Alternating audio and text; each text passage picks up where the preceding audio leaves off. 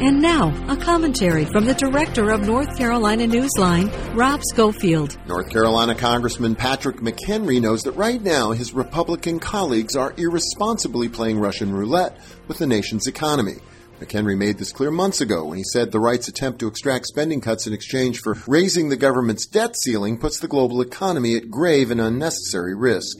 Recent reports say McHenry is deeply involved in debt limit talks with the White House, and let's hope he persuades his fellow conservatives to come to their senses and strike a deal. But here's an even bigger thing McHenry could do to serve the nation. Expose and abandon Speaker Kevin McCarthy's extreme demands.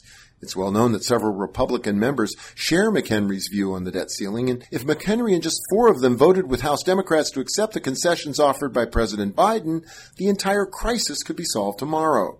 The bottom line sometimes events conspire to make heroes of unlikely politicians. Representative McHenry should seize his once in a lifetime opportunity by putting country ahead of partisanship.